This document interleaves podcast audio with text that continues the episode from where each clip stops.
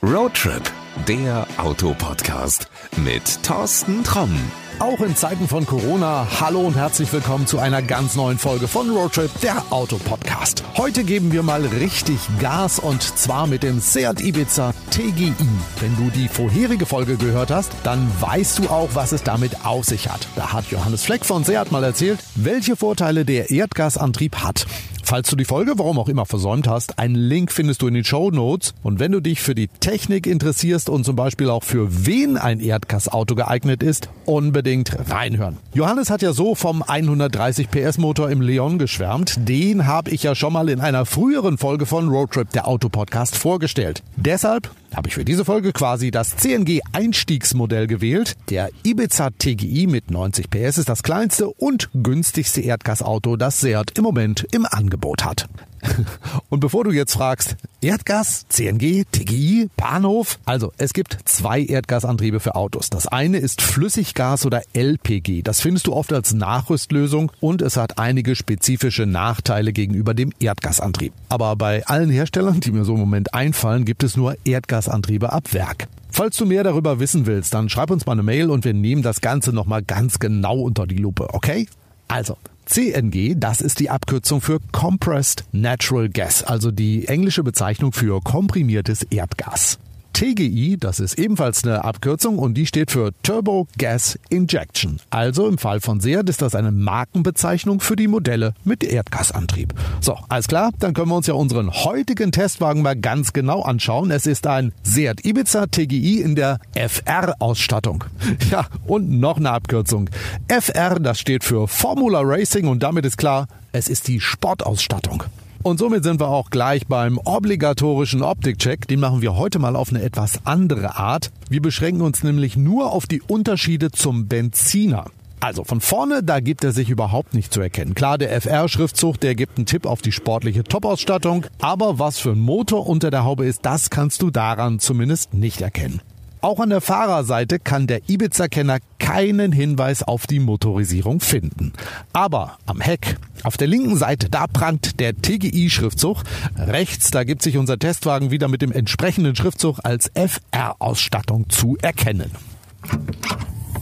Im Kofferraum, da schaut der Erdgas-Ibiza auch aus wie seine Benzinbrüder. Die Gastanks sind unter dem Auto montiert und nehmen keinen Stauraum weg, wie du das vielleicht schon mal bei diesen nachgerüsteten Flüssiggasantrieben gesehen hast. Da passt dann so gut wie nichts mehr in den Kofferraum. Beim TGI, da ist das aber anders. Der schluckt ganz bequem drei Wasserkisten und noch ein bisschen Kleinkram. So, Premiere. Jetzt gehen wir mal auf die Beifahrerseite und öffnen die Tankklappe. Warum? Ganz einfach, denn hier gibt es neben dem bekannten Einfüllstutzen noch so einen kleinen Gummistopfen und dahinter verbirgt sich dann der Stopfen, auf den du einfach die Erdgaspistole an der Tankstelle aufsetzt. Und das ist auch ganz einfach und sicher. Wenn du irgendwas falsch machen solltest, also irgendwie die Pistole nicht richtig draufsetzt oder so, dann fördert die Säule auch überhaupt kein Gas. Also ein bisschen anders als bei der Benzinpistole, da kommt ja öfter mal was raus. So, jetzt mal Klappe zu. Und jetzt machen wir mal eine richtig sportliche Runde ums ganze Auto rum zur Fahrertür und dann kann es eigentlich auch schon losgehen. Wie du das von der sportlichsten Ibiza-Variante erwarten darfst, wirst du natürlich von Sportsitzen empfangen. Und das Cockpit, das ist typisch Seat und auch für Neulinge gibt's keine Fragen, was die Bedienung angeht. Was aber auffällt, da wo normalerweise die Temperaturanzeige sitzt, da gibt es jetzt eine CNG-Tankanzeige. Die gewohnte Anzeige auf der rechten Seite bleibt aber, denn dieser Ibiza hat auch einen kleinen Benzintank an Bord. Der ist dafür da, falls du mal keine Erdgastankstelle finden solltest. Bis du den aber leer gefahren hast, kannst du deutlich über 100 Kilometer fahren und bis dahin hast du garantiert auch eine CNG-Tankstelle gefunden. So, jetzt ist aber an der Zeit. Starterknopf gedrückt und die Zeitmaschine ist in Gang gesetzt. Bis gleich.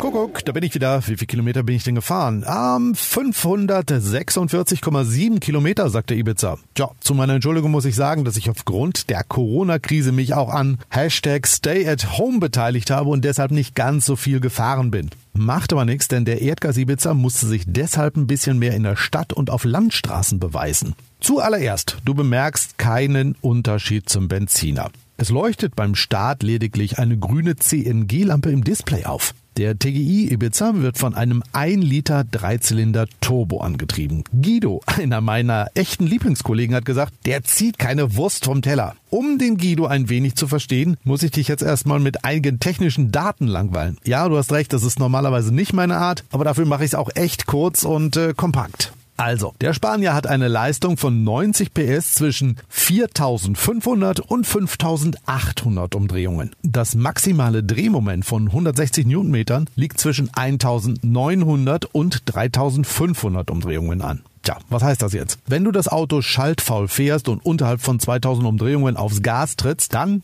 tut sich zugegeben nicht wirklich viel. Dann ist nämlich Runterschalten angesagt. Also, wer das macht und eifrig die knackig abgestuften sechs Gänge sortiert, der kommt auch voran.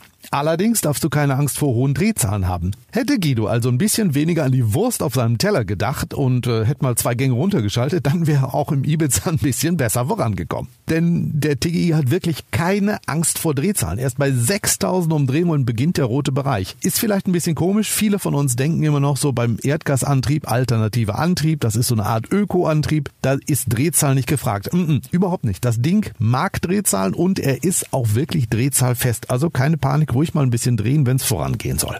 Und damit sind wir auch gleich beim Verbrauch. Auch da waren Guido und ich uns, sagen wir mal, ein bisschen uneins. Der Kollege ist mit durchschnittlich 6 Kilogramm pro 100 Kilometer unterwegs gewesen. Also Kilogramm Gas, nicht Wurst. Ich habe einen Testverbrauch von 4,6 Kilogramm gehabt. Und auch wenn mich Guido immer als Hungerhaken betitelt, dann liegt das nicht nur am niedrigeren Fahrergewicht.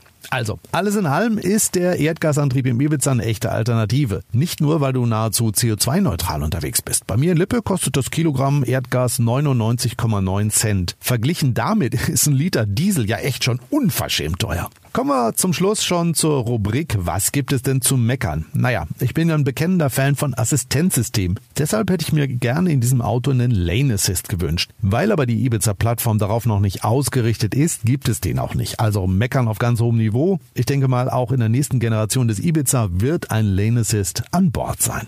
Und ganz zum Schluss noch die obligatorische Frage. Für wen ist dieses Auto denn geeignet? Hm, definitiv für alle, die sich für einen kleinen Kompakten interessieren. Mit dem Erdgasantrieb bist du nämlich günstig und klimaschonend unterwegs und anders als bei anderen Herstellern bedeutet das in diesem Fall auch keinen Verzicht, denn du kannst im TGI Ibiza fast alles an Ausstattung wählen, was du auch im Benziner bekommst. Und auch beim Wiederverkauf, da steht der Erdgas Ibiza gut da, deshalb gehst du echt kein Risiko ein. In den Show Notes, da findest du nochmal alle wichtigen Links zum Seat Ibiza TGI. Und wie hat Johannes Fleck von Seat in der vorherigen Folge gesagt, geh mal zum Händler und fahr den kleinen Spanier selbst, wenn du dir nicht ganz sicher bist. Ja, das empfehle ich dir auch. Mach das einfach mal. Das war's dann auch schon mit dieser Roadtrip-Folge. Diesmal ein bisschen techniklastig. Vielleicht sollten wir uns dann mal in einer anderen Folge über den Fahrspaß mit dem Ibiza TGI Gedanken machen. Denn mir haben die 546,7 Kilometer echt Laune gemacht. Also, das war's erstmal für heute. Bis dahin, gute Fahrt und in diesen Zeiten ganz wichtig, bleib gesund. Bis bald. Das war Roadtrip, der Autopodcast mit Thorsten Tromm.